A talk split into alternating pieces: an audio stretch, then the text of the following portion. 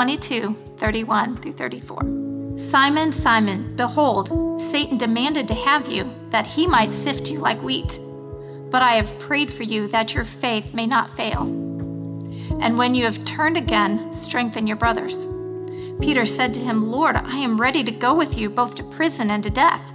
Jesus said, I tell you, Peter, the rooster will not crow this day until you deny three times that you know me. Luke 22, 54 through 62. Then they seized him and led him away, bringing him into the high priest's house, and Peter was following at a distance. And when they had kindled a fire in the middle of the courtyard and sat down together, Peter sat down among them. Then a servant girl, seeing him as he sat in the light and looking closely at him, said, This man was also with him. But he denied it, saying, Woman, I do not know him. And a little later, someone else saw him and said, You are also one of them. But Peter said, Man, I am not. And after an interval of about an hour, still another insisted, saying, Certainly this man was also with him, for he too is a Galilean. But Peter said, Man, I do not know what you are talking about. And immediately, while he was still speaking, the rooster crowed. And the Lord turned and looked at Peter.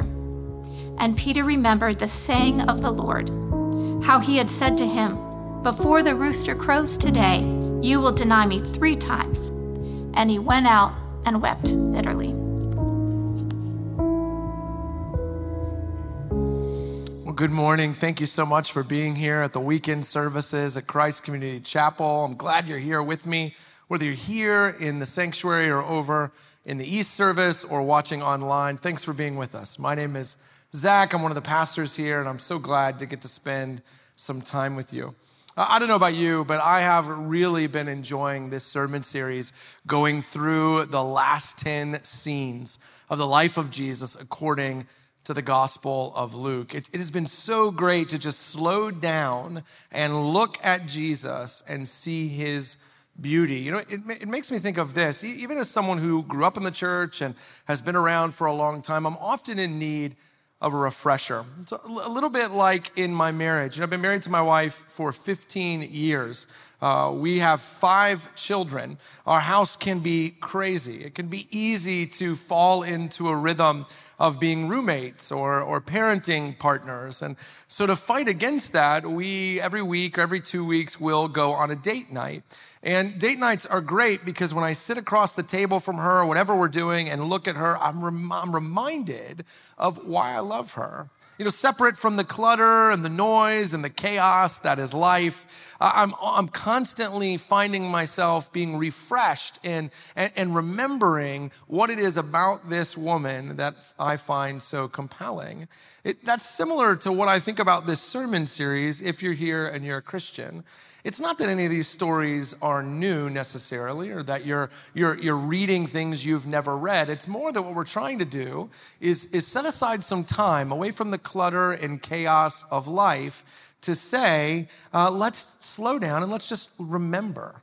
Let's remember what makes Jesus so compelling. Let's remember why we love him the way we love him. Let's remember what it is about him that we found so life changing.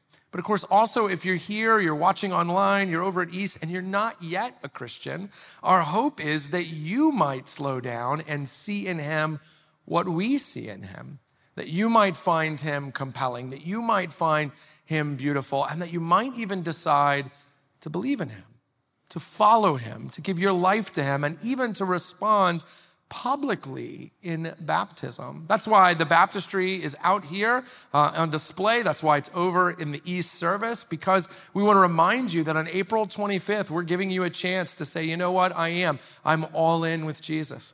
I have seen something in him that has changed my life, and I want everyone to know I'm following him. And I'm really excited to tell you that we already have over 30 people signed up to be baptized on April 25th. And I say that for two reasons. One, I tell you that because if you are working through whether or not you want to be baptized, if I were you, a fear that I would have is I don't want to be the only one. What happens if I'm the only one? Well, you're not going to be the only one. There are over 30 people already signed up. But the other reason I say that is if you're watching online, uh, I know you're working through when to come back, and, and we'll, we'll be here waiting on you whenever. But I really want to encourage you to potentially circle the 25th to say, hey, I don't want to miss 30 people and probably more by then being baptized. I, don't, I want to be there for that, and that you would make plans to join us. I think it's going to be fantastic. I can't wait. I am so excited. But I'm also excited about what we're talking about today. So if you have a Bible, I'd love to ask you to go ahead and take it out and open it to Luke chapter 22 as we look at the passage that was just read so beautifully. Fire up your phone, scroll to Luke 22. We'll be talking about a familiar story for many of us Peter's denial of Jesus. And as you're turning, I, I want to hold out to you three points that I'm going to use as an outline to just help us navigate the passage together. They're very simple, they go like this I want to show you the moment the fear and the hope. The moment, the fear, and the hope. All right, let me start with the first one the moment.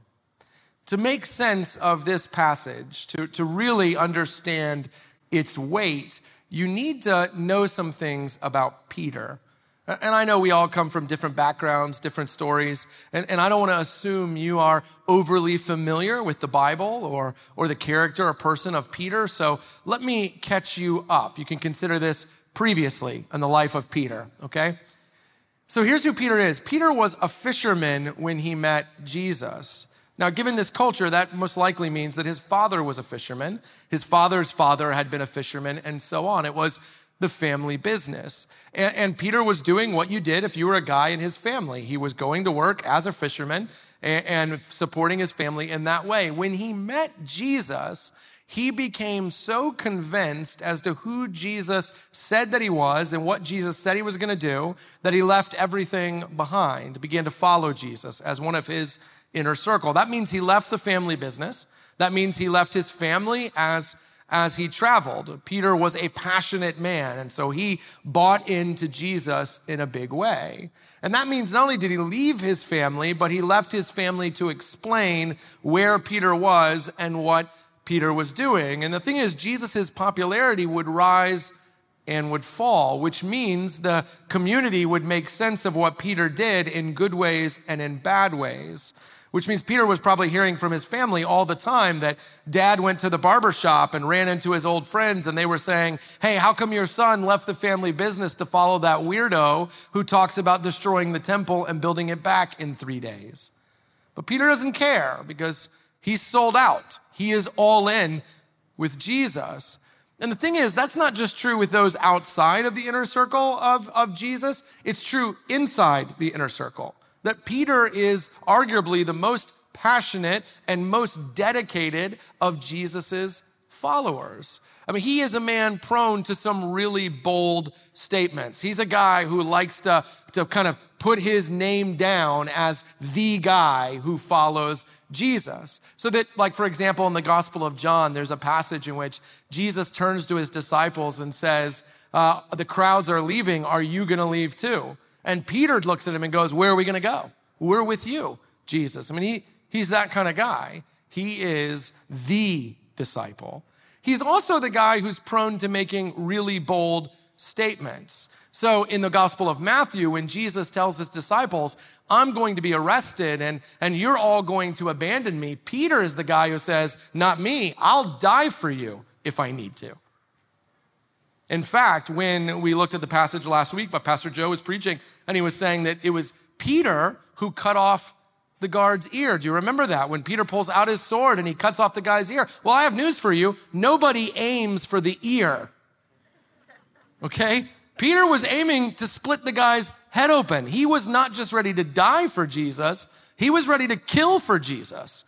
He was ready to go down in a blaze of glory. He was ready for his life to come to a bloody conclusion. Why? Because that would kind of make sense for him. He had sold out. He needed Jesus to win. He, he needed Jesus to be triumphant. It's the only, only way his life would make sense.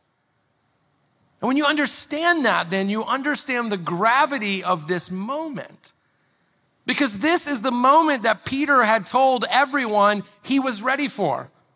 This is the moment where Peter had told people he would be the one disciple to come through, that he would, he would be Jesus' guy, that with Jesus he was ride or die. That's what he had said. And here it is Jesus is being drug along. He's been arrested. He's being taken to the high priest. All the disciples are gone, but not, not Peter. Peter is off in the distance. He's following along. He's waiting for his moment. Everything has been leading up to here. And then the moment comes and he fails colossally, miserably, embarrassingly. He fails. In the heat of the moment, in the moment where his life had been driving to this conclusion, he proves not to be brave, but to be a coward. Not to be loyal, but to be a traitor. Not to be a man of courage and conviction, but a man of self interest and a man of moral lack. He fails.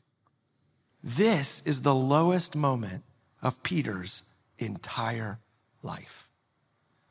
And it's not just the lowest moment of his entire life, it is the moment that defines him. It is the moment that causes you to look back and go, if this is what you were gonna do, why did you leave the fishing business? If this is what you were going to do, why did you leave your family? If this is who you were going to be, why did you make all those bold statements? Peter isn't just guilty of cowardice, he is a coward. This is not just the lowest moment, this is the moment of defining him. This is who he is. This is not a moment, but the moment. Here's what I believe this moment is a moment that comes for us all. This moment, this moment of failure, this, this moment of crisis, this this moment of not being who we said we were. This is a moment that comes for us all. Part of what it means to be human is that this moment is waiting on us. In fact, when I talk about the lowest moment of your life, there are two kinds of people in the room right now. There's the kind of person who says, I know exactly the moment you're thinking of. And then there's the kind of person who it just hasn't happened to them yet. Do you know what I mean? This is the moment when your affair is discovered. This is the moment when your pornography addiction goes public. This is when you get a DUI. This is when your child calls you and has made a mess of their lives and your parenting or lack thereof is on full display. This is when your career doesn't end in partnership, it just ends. This is when your lies are discovered, when your cheating is known. This is the moment when you realize whatever I've said in the past, whatever I've done in the past, whatever I said I was going to do, this is what I am. I am an addict. I am an adulterer. I am a thief. I am a liar. I am a bad parent. This is the moment that shapes you into who you are. Have you had that moment? It feels like I should say it's possible you haven't had that moment yet, but the only reason is you've not been discovered yet. Then when I talk about the moment, you know it's just one internet history search away, one person checking your cell phone away. This is that moment for Peter. But I want you to see it's not just a moment, it's the fear that comes with that moment. That's my second point. It's not just the moment, it's the fear that comes with the moment. Now, what I mean to say is that there's a verse at the very end of this passage that conveys it's not just that Peter messed up, there's something deeper happening. In fact, look with me at the passage, Luke chapter 22, at the very end, verse 62, it says this And he went out and wept bitterly. He went out and he wept bitterly. Do you know what those words mean? They're very powerful words. To weep. Do you know what it means to weep? Weeping is not when a single tear rolls down your cheek during your wife's movie And she looks over and says, Are you crying? And you wipe it away and go, No, it's allergies. Okay? Weeping is when snot bubbles come out.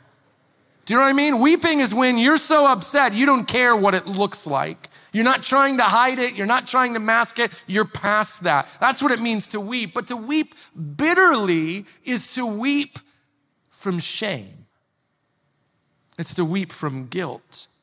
It's to weep because you know you are wrong. You know you've been caught. You know you've been discovered. You knew this moment was coming. You knew you would get here and you and you you knew it, but you can't handle it. That's what it means to weep bitterly. Have you been there? Well, I can tell you if you haven't, you're headed there. We are all headed there. This moment will come for us all, but but the reason why those, those words, weep bitterly, have been bouncing around in my head all week, haunting me all week, is because of something I learned in counseling. Now, when I say that, you probably think I mean when I was counseling someone. I'm a pastor, but that's not what I mean. I mean when I went to counseling. Some of you know this past year has been really hard on my family. And through the encouragement of friends and others, I, I, I sought counseling. And I only say that because I feel like it falls on people in my position to destigmatize that a little bit. Listen, if you're struggling, you should talk to someone. You should. I did, and it's been super helpful, and I hope you will as well. But one of the things that my counselor has helped me with is something that he calls the interpretive tornado, which is just a cool name, right? It's actually on the screen behind me. And, and the interpretive tornado works like this. Let me just explain it to you. You might not see the letters, but you don't need to. You get the gist, okay? Over there at the very beginning, the top left of the tornado is what's called the A. That's the initial event. That's the event that happens, the experience that you have, the things that were said to you, right? That happened. That's fact. But then there's a line that goes over and, and, it says initial event, and that means B. B is not the event, it's your interpretation of the event.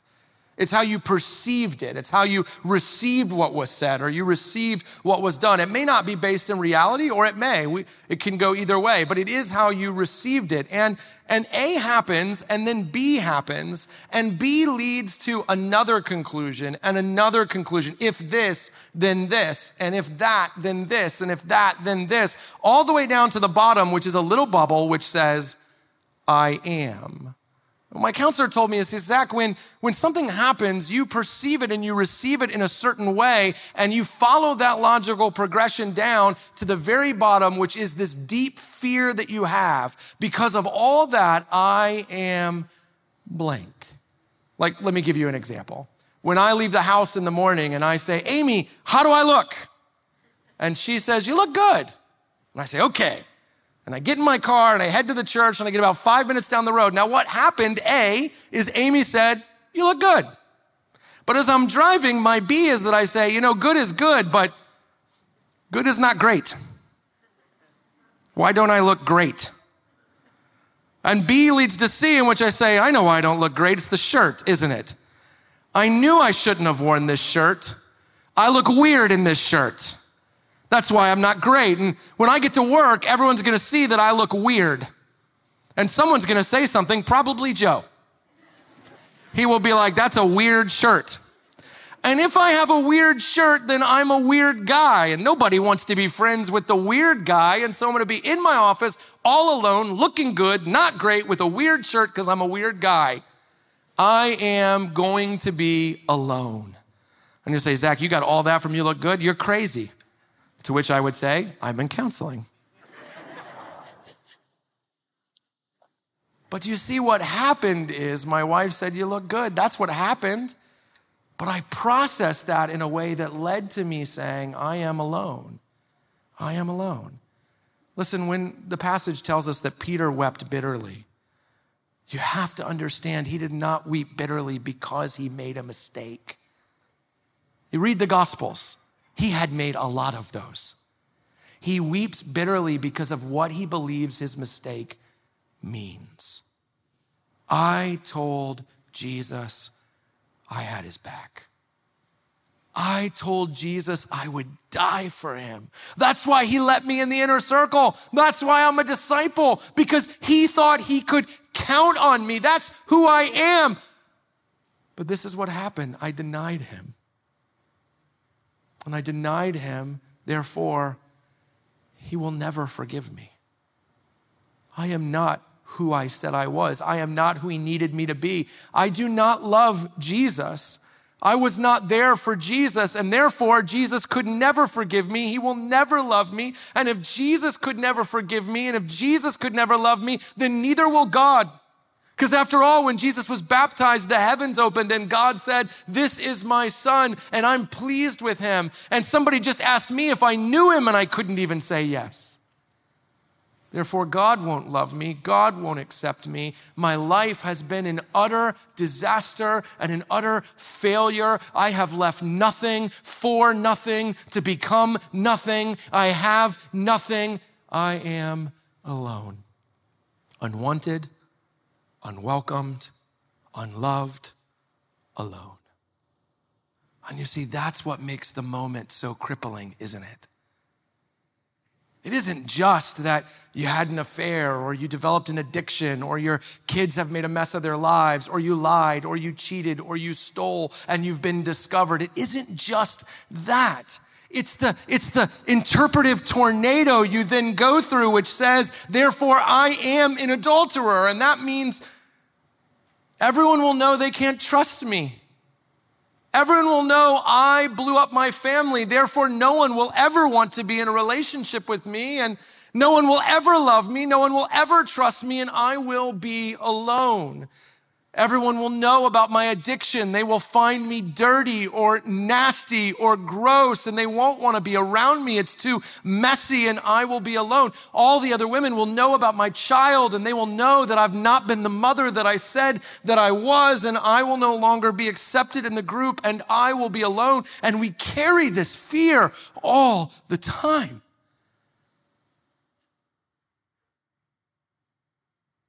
Whether it's because of what we've been through or because we're worried we're going to be caught. But it isn't just the fear of what others will think about us. No, no, no, no. We extend that to God. Look at what I've done to my life. If I see it, then God sees it. And if God sees it, then he knows. And if he knows, he has to be mad at me. And if he's mad at me, he can't be happy with me. And if he's not happy with me, it's because he doesn't love me. And if he doesn't love me, it means there's no hope for me. And that's where we find ourselves so often. You see, the moment can be 10 years in the past, 20 years in the past. But that fear, that's every day. so we find ourselves sitting in a pew, watching online. We're here. But deep down, our fear is that we are alone, unlovable, unwelcomed, and unwanted. Is that where you find yourself today? Do you feel your, your chest tightening, sweating a little bit, crippled by this fear? What do you do with that? What do you do with that? That leads me to my third point, which is to say, where's the hope? Where's the hope? If we're all headed to this moment or we have this moment, we're living with this fear, where is the hope? Can I just start by saying this story adds nothing to the story of Jesus, really. You don't need this story to know that Jesus lived and died and rose from the dead. This is not an integral story to understanding Jesus. Why is it in the Bible? You know why? Because right now, in your moment and with your fear, God wants to speak to you. And he uses Peter's moment and Peter's fear to do it.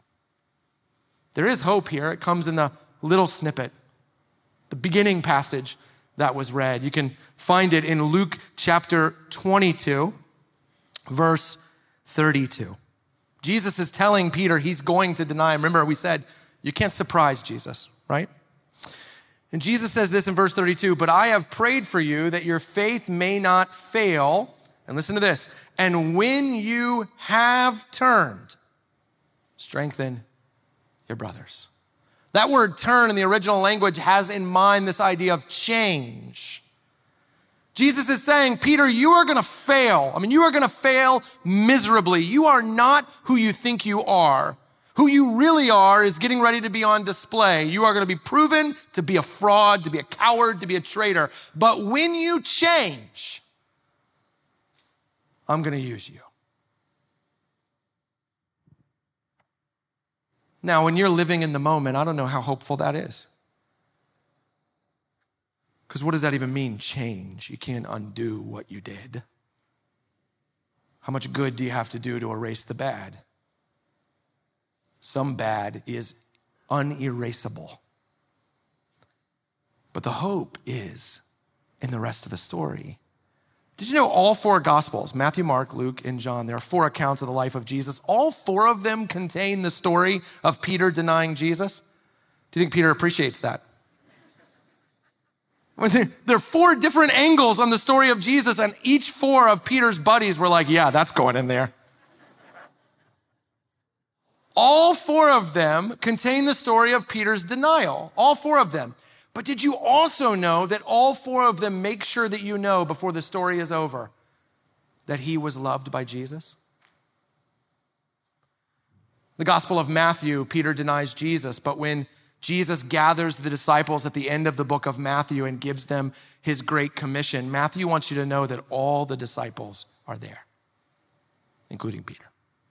In the Gospel of Mark, when the angel says to the woman at the tomb, Jesus isn't here. Why are you looking for Jesus? And then he says this, and this is so beautiful. He says, Go and tell the disciples and Peter that he's risen.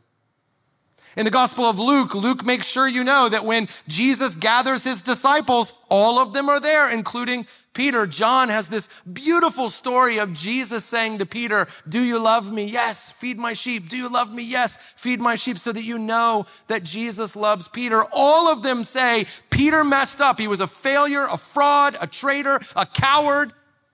But all of them want you to know that before the story is over, he is loved. But here's the thing all those stories happened days after Peter denied Jesus. So here's my question. If Jesus says, Peter, you're gonna be a fraud, you're gonna be an embarrassment, you're gonna be a cheat, but when you change, I'll use you. How much changing can you do in a couple of days? Did Peter sign up for a masterclass on the internet on integrity? How much changing can you do? Literally, days later, Jesus is going to be saying, Go get the disciples and Peter. And you think, He changed already? Jesus, he was just a fraud. He was just a coward. But you see, Jesus doesn't have in mind Peter changing himself. Oh, you need to hear this. He has in mind that he is going to change Peter. And how does he do that? Well, because when Peter walks away weeping bitterly, Jesus doesn't leave with him. Jesus keeps walking to the cross. And on the cross, Jesus is going to become Peter's lowest moment. He's going to enter into Peter's lowest moment. He's going to take upon himself all the sins of all who believe in him. And he is going to become the traitor, to become the denier, to become the sinner. And he is going to come up under the anger and judgment of God. And he is going to die for that so that when he's on the cross saying, My God, my God, why have you forsaken me? He is literally saying, I am now at Peter's lowest moment. But when he raises from the dead three days later and he says, Go get those guys and make sure Peter's there, here's what he wants to tell Peter Peter, I came to take on your lowest moment in order that you might live in my highest moment. Remember that interpretive tornado? Jesus changes Peter's A. He changes the moment that defines Peter. He says, Peter, your old, your old interpretive tornado went like this. I denied Jesus, therefore I don't love him, therefore he won't love me, therefore I'm unwanted, therefore I'm unwelcome, therefore I am alone. But Jesus says, that moment isn't what defines you anymore, Peter. Here's your new interpretive tornado. Jesus became everything I ever did wrong and he died for that. Therefore, when God looks at me, He doesn't see that. Therefore, I'm lovable to God. Therefore, God loves me. Therefore, He welcomes me. Therefore, He wants me. Therefore, I will never be alone. Jesus says to Peter, When you change, I will use you. But he doesn't mean that Peter's gonna change himself. He means, Peter, when I change the moment that defines you, and therefore change you, when I change your interpretive tornado, I'll be ready to use you in a big way. Let me ask you a question What is the moment that defines you? Are you willing to believe that because Jesus lived in your place and died in your place and rose from the dead, that it can be that when God looks at you, he does not see an adulterer? That when God looks at you, he doesn't see an addict or a bad parent or a bad professional or a liar or a cheat, but that when he looks at you, the moment he sees is the perfect, crucified Son of God standing in your place. Because if you come to believe that, you won't need fear. What is there to be afraid of? He sees you, He loves you, He welcomes you, He wants you. You are never alone. Let me pray for us. Father God, I'm so grateful for this story being in the Bible. If all this book was was propaganda, this story would be pointless. Be pointless. But it isn't propaganda. It's your heart to rescue people like Peter, like me, and like my neighbors who have gathered here. God, would you do that? Holy Spirit, would you help us to see that the things that have defined us, that have led to a certain way of thinking, a certain way of feeling, a certain way of being, don't have to define us anymore. You have given us a greater moment.